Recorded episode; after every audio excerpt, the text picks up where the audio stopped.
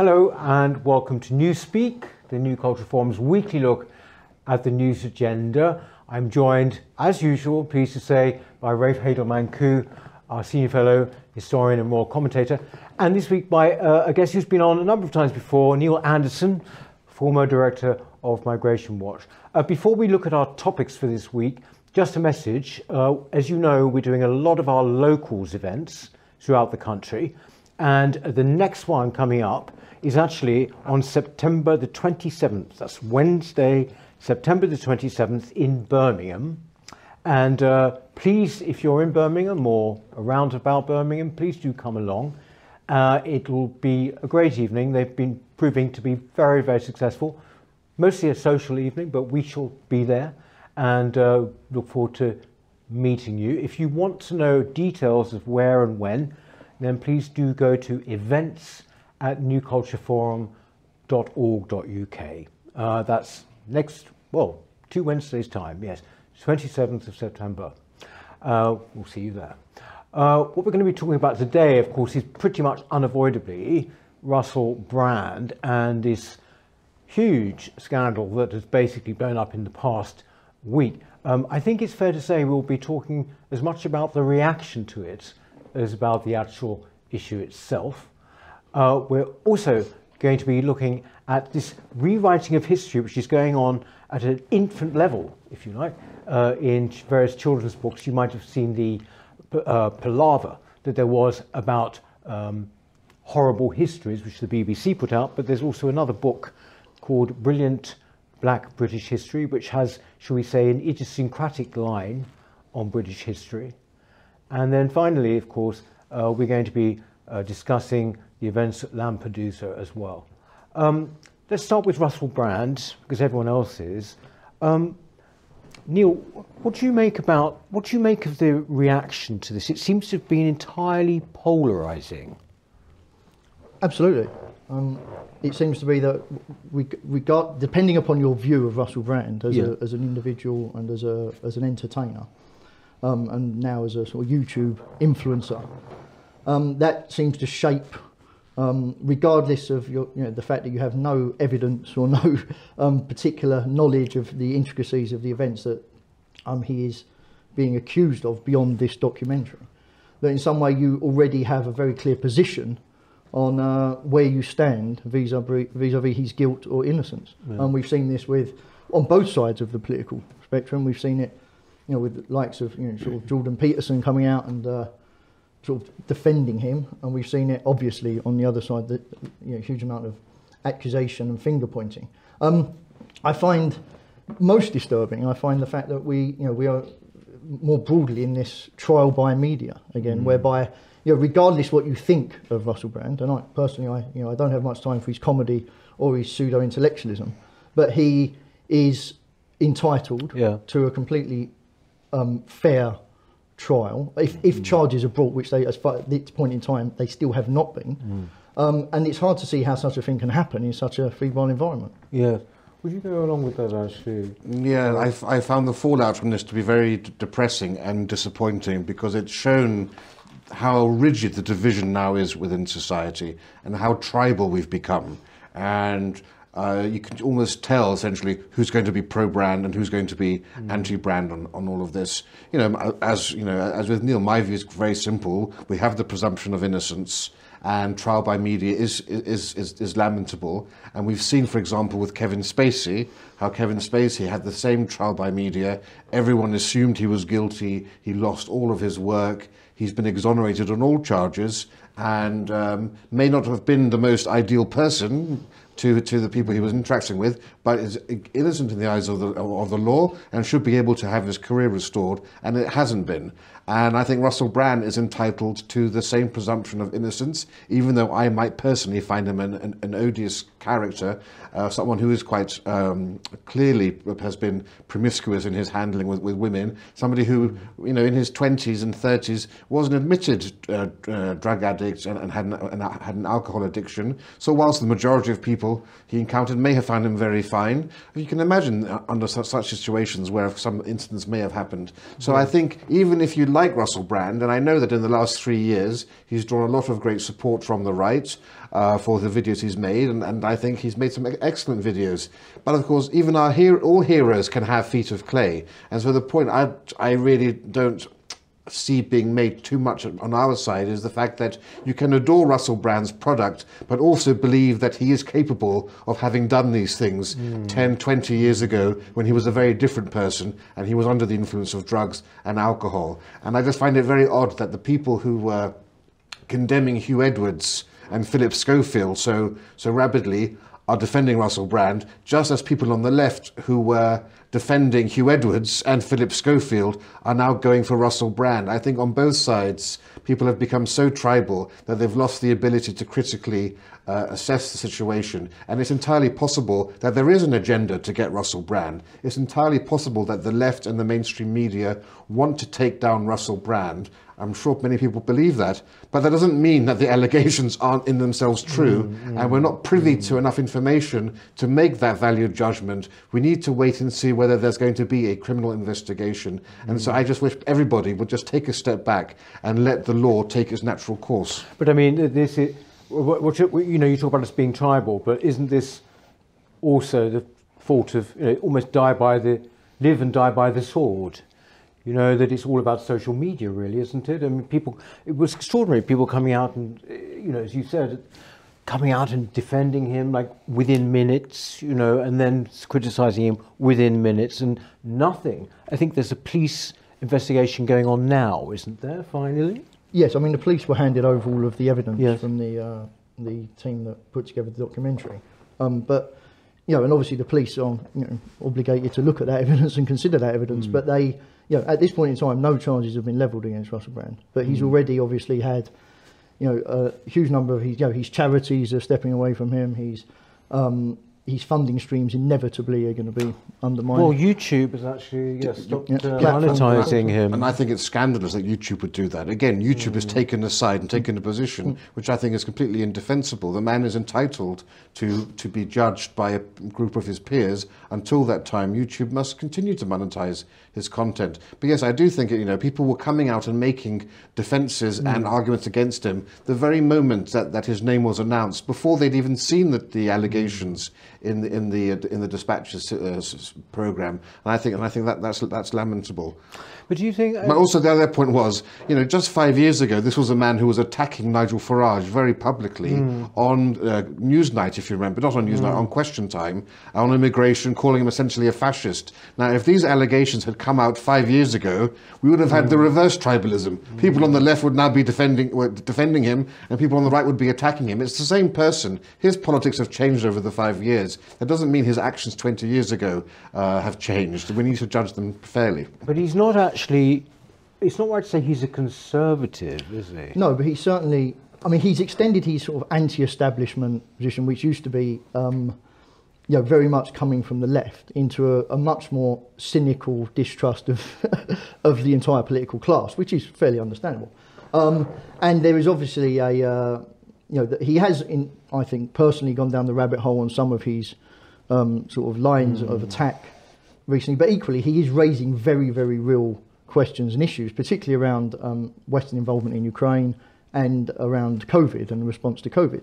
Um, the, the fact that these positions that he's taking very much contravene the mainstream narrative has certainly, I think, um, contributed towards the willingness of the mainstream now to go about bringing him down. Yeah. Um, but obviously, the fact is that, and these were the very people, remember, who built him up. You know, at the, the peak of his career in the noughties and you know, you know in 20, early 2010s. You know, he was a Hollywood film star. He was a very, very famous comedian. He was doing uh, radio, um, a BBC radio.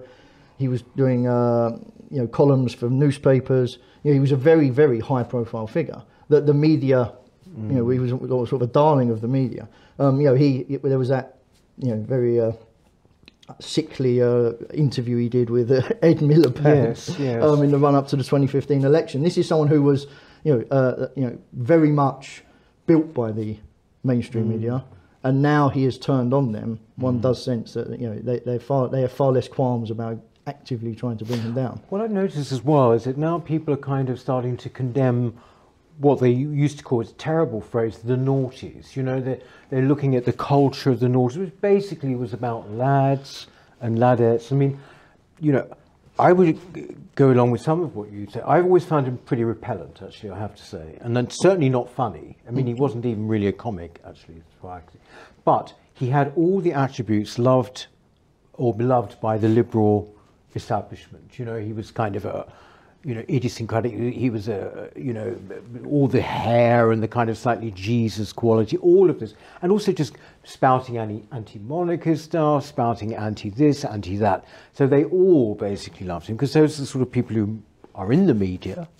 Um, but also, there's one interesting thing you say people were covering for him, for him that showbiz personalities generally in the media, and I mean, I worked for 10 years doing programs about people the atmosphere in which they are um, they are uh, handled is one of extreme deference, you know, there we go. and gratitude more than anything gratitude for being on our show, gratitude for being on Wogan in the 1980s or Parkinson or any of these things.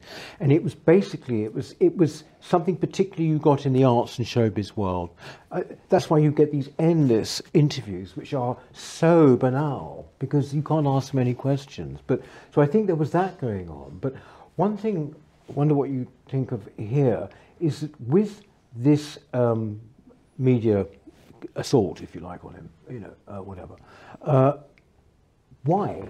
Uh, this, this still comes in my mind. You know, why take the massive force of the Sunday Times and Channel 4 and when you think of the investigations they used to do about thalidomide or about um, expenses in Parliament, things like that, things of real import, that's why I say it's entirely possible that there is an agenda out to get this man yeah. because he is essentially, you know, uh, he's, he's, turned, he's become an apostate Mm. and he is working against mainstream media. He's getting many more views. You know, he's got a much larger audience with his six million followers than Newsnight or any show on mainstream television mm. can hope to get. Of course, that doesn't mean that the allegations are necessarily incorrect, or they may, they may, they may be they may be completely false. We don't know that. But yes, I think there is there is evidence of that. But yeah, but to go back to your previous point, it is interesting how he's not really a stand-up comic. Most stand-up comics no. will say he's not a comedian. He was never really part of the circuit or anything else. He was a character and I don't want to draw any connection between his activities and Jimmy Savile, but these were people who basically were larger than life eccentric characters, Jonathan King, all the sort of characters, and they were eccentrics who had lived a larger life, and that's it was their oddity that made them into celebrities. And just like Jimmy Savile did, they were both basically admitting to what they were doing and their promiscuous lifestyles became a part of their routine, right? It mm. became part of their joke. Uh, and you can almost see the the groundwork being laid for this. So you can you can see where these allegations would, would have had their origin and why people would have thought, well, there's something more to this. But the noughties, you know, were no different to the 1990s. You know, in fact, the noughties were probably a bit tamer than mm. the 1990s. I I thought the 90s and the noughties were far better than today. A much freer society. Yes, a bit debauched and a bit decadent and raucous, mm. but actually, I much prefer the ability to have free speech that you had back then. If you didn't like watching things, I mean, remember they used to have they had even a quiz show with Keith Chegwin, who was completely naked, I remember. Yeah, yes. But how is that different to what Channel 4 does now, where you have naked education, mm, mm. showing naked bodies to young children, where you had a transsexual playing uh, the, the um, piano with a penis, and where you had um, you have this other show, dating naked attraction, where people are being judged yes. by their bodies and who they date. Now, how how is today's world any more civilized than the 1990s or the noughties? Well, it's sort of dressed up, isn't it, as being somehow something slightly different or it's ironic or whatever. But no, I think it was absolutely true. We also, there was a program you might remember called The Word with uh, Terry Christian, Christian um, uh, who's a bit of a sad figure now. But at the time, it was like things that people would do to get on television. There was one slot they always had. It was the most disgusting thing. But anyway, this was the culture, uh, I suppose, at the time. Um, but and also you had uh, naked weather girls on live TV. I don't know any we remember live mm. TV, mm. naked, mm. yes, yes, naked, you know, all of this. Is I know it's sounding like Mary Whitehouse, but uh, back to the question in, in hand. What do you think happens to him now, Russell Brand? I mean, given that even if these things prove to be correct and he's charged, given that the fact that he's got such an embedded, devoted audience, this will just be grist to their mill, won't it? Maybe. I think you know if he is found guilty in a court of law of you know essentially sexually abusing women, then I, rape, I think he's going to Mm. you know lose quite a lot of credibility. I would hope he would lose credibility. Um, I think you know the problem is that we we almost have this trial going on in the public space, Mm. um, and that's really where you know on the short term, you know how does he respond to that? I mean, if he's sensible, he just keeps quiet, gets good legal advice, Mm. and uh, you know the, the tragedy is that if he is found not guilty of any of this, even if he is charged, in the event he's charged, or even if he's not charged, ultimately, Yeah. the tar of this, the you know, will stick, and you know he will forever be, you know, um, his reputation will forever be tarnished, Mm. and I, I think that is very, I think that's quite tragic that we live in a society whereby an accusation Mm. immediately becomes, to some extent, a presumption of guilt. Yes. And we're seeing that especially in the context of um, the Me Too movement. You know, we've seen that a lot. Of course, some people have been behaved absolutely reprehensibly and have gone to prison, um, rightly so.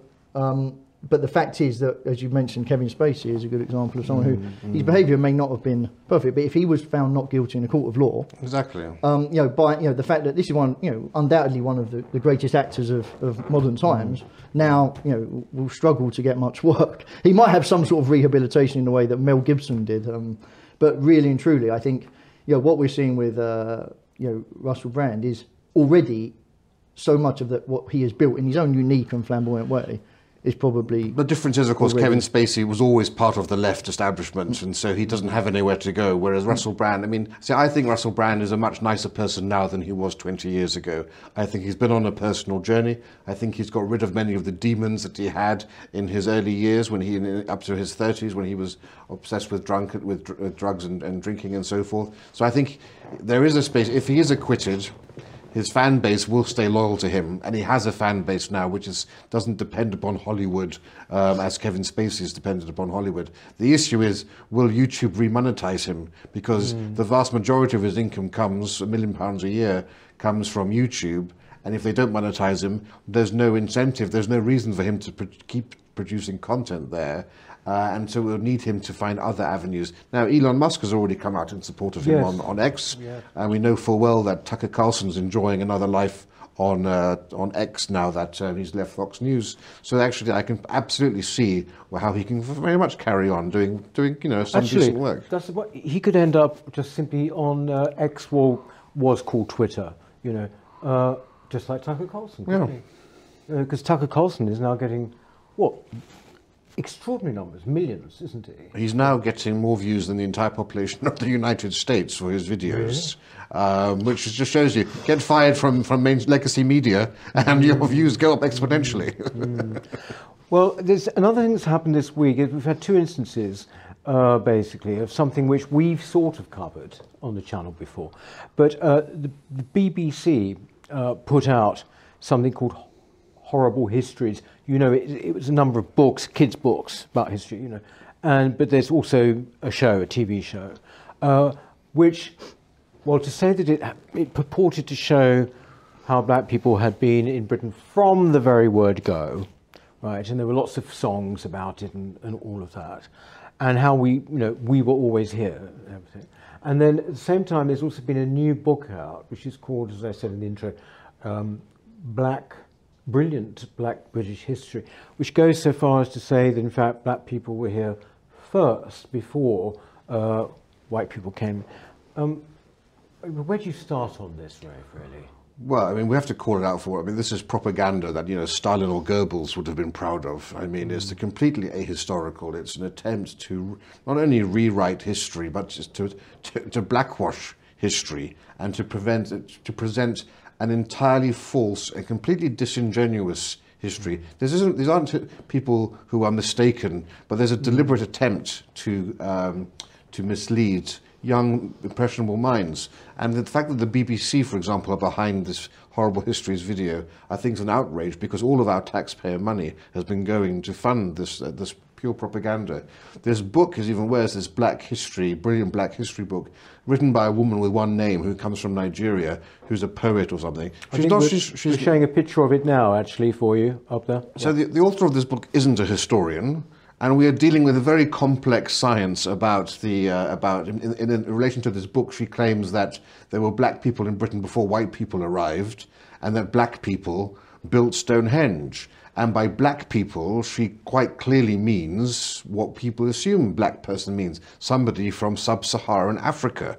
And there's absolutely no evidence of this. It's completely false to say that there are any sub Saharan Africans or their descendants or their or with their genetic makeup in the British Isles 10,000 years ago. Now, there were darker skinned people. That's because of the way that the populations migrated, but they were closer to the populations you would find in the Middle East. So hmm. quite close to similar to, to Turkish people or to Greek people or to hmm. people from, from parts of, of Italy or Corsica, for example. So the idea that the, the but there's a deliberate attempt. So you may have seen references to black skinned people in the Middle Ages and so forth. That's because people were comparing them to themselves, but they were talking Yeah, about yeah. perhaps North Africans for occasion, you know. But North Africans again are not sub-Saharan Africans. They're that the they have European style noses and their the shape of their skulls and everything else is clearly from an Indo-European background rather than from an African background. And to try to pretend that it's otherwise, I think is disgraceful. And this is now being taught in schools quite clearly. These books are being present and these videos are being presented. BBC Bitesize is part of our education system now, and I think it's absolutely indefensible. Would you, uh, I mean, w- w- what do you think is, do you think we're taking this too seriously? No, I don't think we're taking it too seriously at all. I think it's um, a representation of the fact that the increasingly obvious debacle of multiculturalism and diversity um, that has been you know, imposed upon us by the establishment, and let's even just focus on the BBC for the time being, very much can it can't survive the contact with reality. You know, the, the claims that are made on its behalf that in some way we've always been a nation of immigrants. That, you know, the mongrel race is a common phrase that we hear. And we know from genetic studies, you know, multiple genetic studies, including one very uh, significant one a couple of years ago at the University of Cambridge, that the vast majority of white British people um, today still the vast uh, bulk of their DNA is from pre-Roman Britons, um, and you know, with uh, obviously in parts of England, there's a, there's a slightly higher sort of percentage of Anglo-Saxon in that, but in no, nowhere does it exceed forty percent anywhere.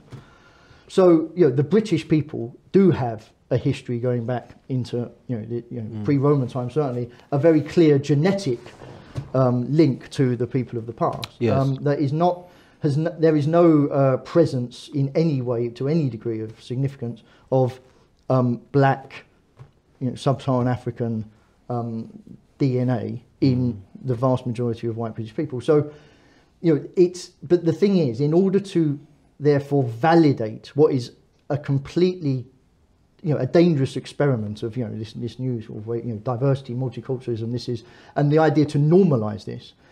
To do that, you have to erase hmm. white people from their own history. You cannot allow British, white British people to lay claim to any sense of indigenousness hmm. in these islands. Because if you accept that there is an indigenous population, and that actually, therefore, you know, the, you know, it's only natural. It, you know, it's only natural, therefore, that that indigenous population might wish to retain its culture in the same way that we are very, the very, you know, we the, the very same people who deny this notion of white British indigenous culture are very, very much behind um, celebrating the indigenous cultures of Canada or you know, America or Australia or, you know this you know and once again you know, an example of the great hypocrisy of all of this but you if you deny white British people a history Yes. then it enables you to drive your ghastly experiment of multiculturalism and diversity Yeah. in a way that you can't do if you acknowledge mm. that you know we've been here a long time and historically you know waves of immigration were very very small into these islands even at times of invasion and huge socio-cultural upheaval roman invasion the viking um, incursions and obviously the norman conquest you know they, they changed our dna microscopically I mean, that's the, that's the important point here. I mean, the, the amazing thing is that despite Roman occupation, the Romans left almost no legacy behind here in terms of in terms of genetics and so forth.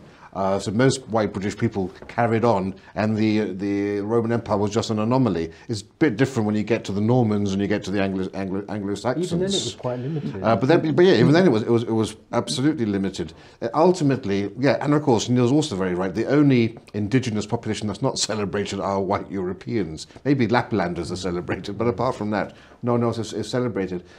Ultimately, this is about the creation of new foundation myths, isn't it? Myths are very powerful. All cultures have them. They inspire people. You remember Sadiq Khan saying that London was a, was a city built by immigrants. London's old powerful foundation myth was that it was founded by Brutus of Troy, connecting us to the classical world after the defeat of Gog and Magog. That was a powerful, inspirational myth for people uh, living in the Elizabethan era and so forth. This is just the same sort of attempt to create this new myth that London, that Britain was created by immigrants.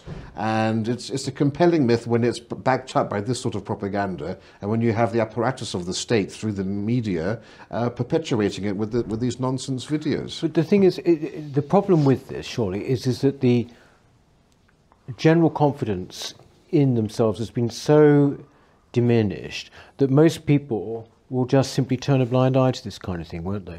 These books or this thing. It, may, it makes us very angry. I mean, you know, on a visceral level, the, the lie of it makes us angry. But most people will say, "Ah, oh, well, you know," won't they? Yeah, but that may be true. I may be true mm. of the adult population, but the, the, the, most disturbing thing about this is the target audience. Yeah, yeah. You know, we're talking about our children. Mm. Um, we're talking about the future generations who have to understand the context in which we exist today and where we have come from. And by feeding them this distortion, they will grow up not believing in any context of you know, a traditional sense of Britishness that we understand and mm. have understood in this country mm. for millennia. Mm. Um, the you know, children are the most vulnerable to, to this type of propaganda. Mm. And we know that institutionally, you know, looking at the education system, um, you know, it, it's quite worrying. You know, you've touched on this many times before. The extent to which, um, you know, they are being fed a very distorted sense of history, a very distorted understanding of what society means, um, and you know, you know, adults may or may not turn a blind eye to this, but children ultimately are, are going to be exposed to this. Mm. They're the ones getting fed this, and instead of creating a unified society with a shared common heritage um, we're simply saying that you know nothing, particularly to the to the white British children, that you know you have no um, a special claim on anything from that your ancestors mm. produced or did. That essentially we will deny you that in order to feed you, as you say, these new foundations of this new society, upon which we are all simply immigrants, including the white indigenous population. And the idea, and yeah, and of course, the, the, the value and purpose of teaching ac- true and accurate history is to, to provide uh, an apparatus, a skeleton for social cohesion, for us mm. to come together, things that we can all look that unite us together as a people and that we can draw inspiration from. And this idea, and we can celebrate, and the idea that of, this cultural relativist idea, it's actually more than cultural relativism. It's, a, it's, it's, the stealing of a, of a proud history mm. by, by, by another culture, by saying, mm. well, actually, it was, it was black people who brought over the technologies and the mathematics and the science. Well, I'm sorry, if that was the case, then why don't we see any great architecture in sub-Saharan Africa? Why don't we see any of these, these the, the equivalents that you're alleging was they brought over to, to these islands here? And I think the insidious nature of this is that no society can survive and sustain itself if it's constantly being undermined from within and there's, there's, it's corrosive to not just to our, the, the, education of our children, but when they grow older, to the fabric of our society, because they'll think that there's nothing in this country that's worth defending, because not, none of it is legitimately ours. Well, I think that that is actually the conclusion a lot of people now have come to. I mean, you've got young kids, haven't you? I do. I mean, how do you say monitor what they're seeing, what they're what they're being taught, being you know what well, they're my, reading? My, my kids are still very young. Um, so I, have not yet encountered a sort of anything that glaringly yeah. concerns me. Mm. Um, and uh, you know, I'm, I I don't really. I can't really talk from any particular experience of, of mm. anything that stands out as an issue. However, Um, in terms of monitoring what they see, I mean, this is a whole different conversation, of course, but you know, you can only as a parent try to control their access to um, Or take you know, horrible dubious histories. information. You know, that's Um, or if if they are exposed to it, you know, against your you know your Mm. will, and you, you find that out, then obviously to correct them. Um, and if you know, and obviously in a strong, as we you know, as historically society has strong family units, ultimately most real education goes on within the family Mm. unit in terms of how you are brought up, how you perceive the world.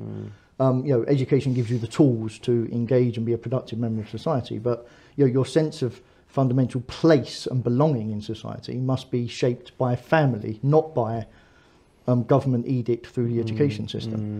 And so, you know, that's our responsibility, obviously, as parents and you know, Yes. parents everywhere, to ensure that their children are, you know, whatever the state is, whatever line the state is trying to impose upon them, that in some way, if you find that dubious or questionable, that you are willing yeah. to correct that. And we're also wasting so much of our children's time by, by focusing on these subjects at school. You know, they have mm. they have a whole day dedicated to Henry VIII's Black Trumpeter, who was a complete non-entity. You know, mm. as, um, uh, but a whole day, but nothing will, will be taught about Copernicus or about Martin mm. Luther or about truly great figures who are you know our children growing up completely ignorant about them, and yet people who are de- deserving of just a footnote in history get entire lessons. Yes.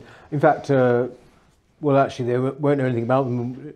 And if they do know anything, it will be that they somehow, their greatness derived on the back of slavery or something like that, which didn't even exist in the form in which we are usually talking about it. I mean, it's, it's terribly, terribly worrying. Um, uh, finally, we've had a situation in Lampedusa, uh, which I believe at the time that we're talking now, you've you started off with something like 10,000 people going on boats to this small island of what 6,000 people. It now has reached something like 18,000, I think. And these are mostly coming from where? Do you? Or North Africa. Mo- Mostly from. Well, from the, North well, the, Africa. But actually, the, the, the sub-Saharan people Africans. themselves are from primarily from West Africa, West sub-Saharan West Africa, Burkina Faso, um, Sierra Leone, Mali. Um, Obviously, they're, they're getting to Tunisia. Um, it seems that many of these people may have been in Tunisia for some time, maybe even working.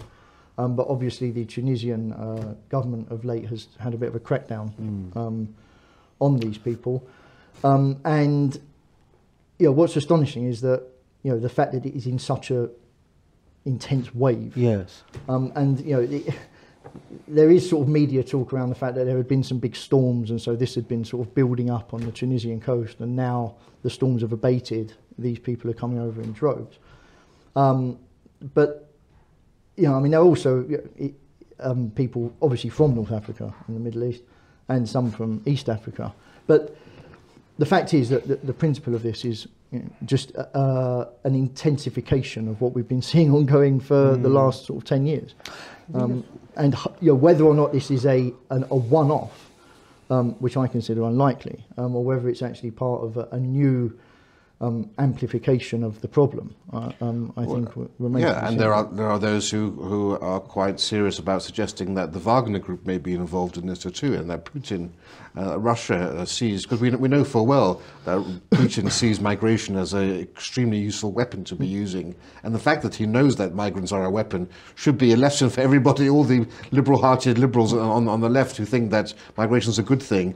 I think Putin understands that's why we, we saw Belarus actually being a channel by which Putin was trying to channel migrants into Europe uh, through through the Polish border and through through Belarus, inviting them to come to Belarus from from us through safe routes, uh, because he can see that the European Union is uh, under such tense pressure from these different competing countries within the EU, and sure, and the the evidence here is quite clear. There was obviously some orchestration behind 200 boats carrying 18,000 people arriving onto the shores of Italy, and we can now see that it, the European Union is under pressure here, is buckling. Hungary and Poland aren't going to take any. I'd be very surprised if Germany takes any. Uh, Um, Italy's pleading for this to happen, and uh, you can see that the, the fissures are beginning to appear again in, within the EU. I think this is such a sinister and deadly foretelling of things to come. The population of Africa is so large, it's huge, And just one wave can bring that many people in. It doesn't take many more than that to destabilize a major country like Italy. And once, once that happens, then you can see a major crisis coming throughout, throughout all of Europe. And I think it should be things like this that light a touch paper, you would hope, and we'll get all of Europe united to say we have to actually change our policies and our plans. Our very laudable asylum policies were decided in the 1950s after the Second World War. The world of today is a very different world, and we should have the ability to just take people out of the country immediately. This is, but the problem is, you see, is that, you know, you yes, of course, you in an ideal world, it would wake people. This, it would wake people up. It's a feeling for, for me that this is one of those totem uh, events in this whole discussion of migration, actually. But you look at these these young men; they are young men, right? And they don't behave like refugees at all. They're quite aggressive, actually. We're some scenes where they certainly are not grateful to be on, you know, safe uh, land or whatever. But the, the thing which always confuses me and most people is where is the will to actually stop something which is happening in front of your very eyes? Why do you even let these boats actually even stop? And if you want to stop the far right getting elected, this is precisely what you don't do. Yes. Yeah, exactly. And there is no political will, though, really, ultimately. In the, you know, uh, firstly, let's remember that Italy cannot really enact an independent um, policy on this. Um, the EU have, you know, Meloni got elected on the on the back of being strong on immigration to some extent, um, and has, you know, is being seen to fail on that. Um, and you know, the fact is at the moment that the EU, you know, have are dangling lots of money, you know, to to, to the Italians um, as part of this sort of post-COVID rebuilding fund, etc. I think Italy is the largest recipient of this EU money in, in the EU. Um, and obviously, you know, behind the scenes, they're basically laying down quite strict conditions on, you know, this money will continue to flow if you, um, Yeah. you know, uh, don't, you know, take a unilateral approach to dealing with this problem. And the talk is still about how do we disperse these people around Europe. It's not how do we send them back. Yes, exactly. And this, and the fact that they're still having these arguments, as if this will be the last ever boatload to Yeah. come upon the shores. And this dispersal mechanism that they are lauding has failed monumentally. I mean, this year Italy has received around 130,000 asylum seekers. Um, just over 1,000 of those have so far been distributed to other countries in the EU.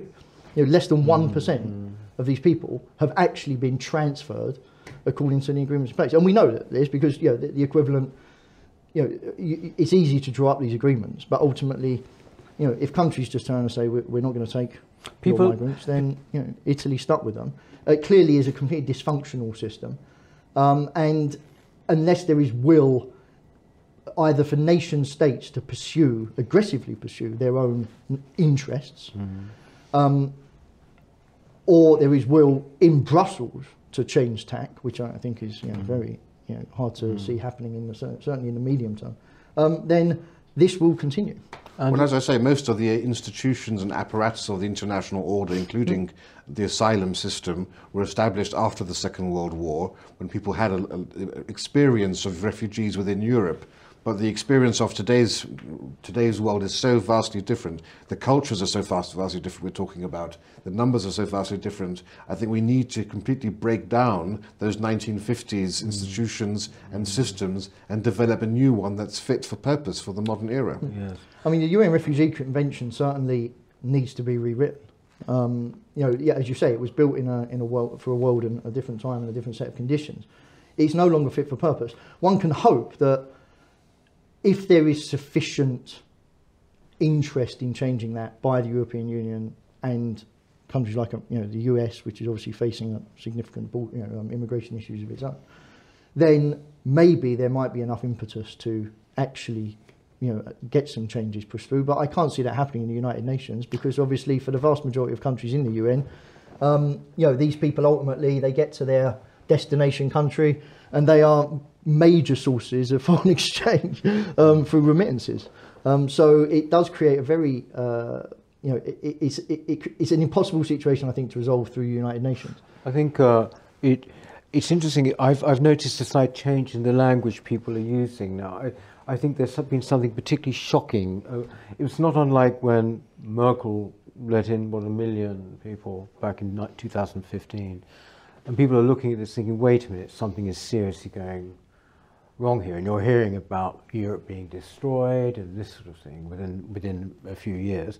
Um, it's not so fanciful to say that actually anymore. If this goes on.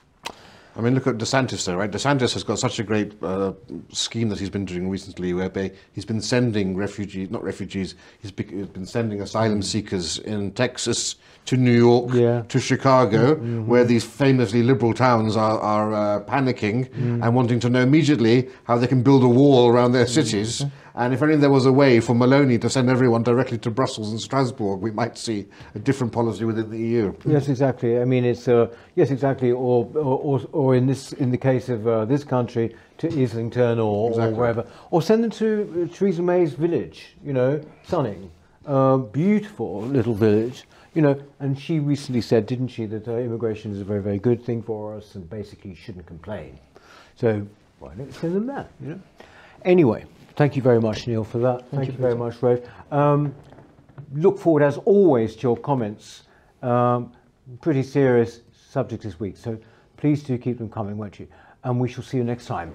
Thank you very much. Bye.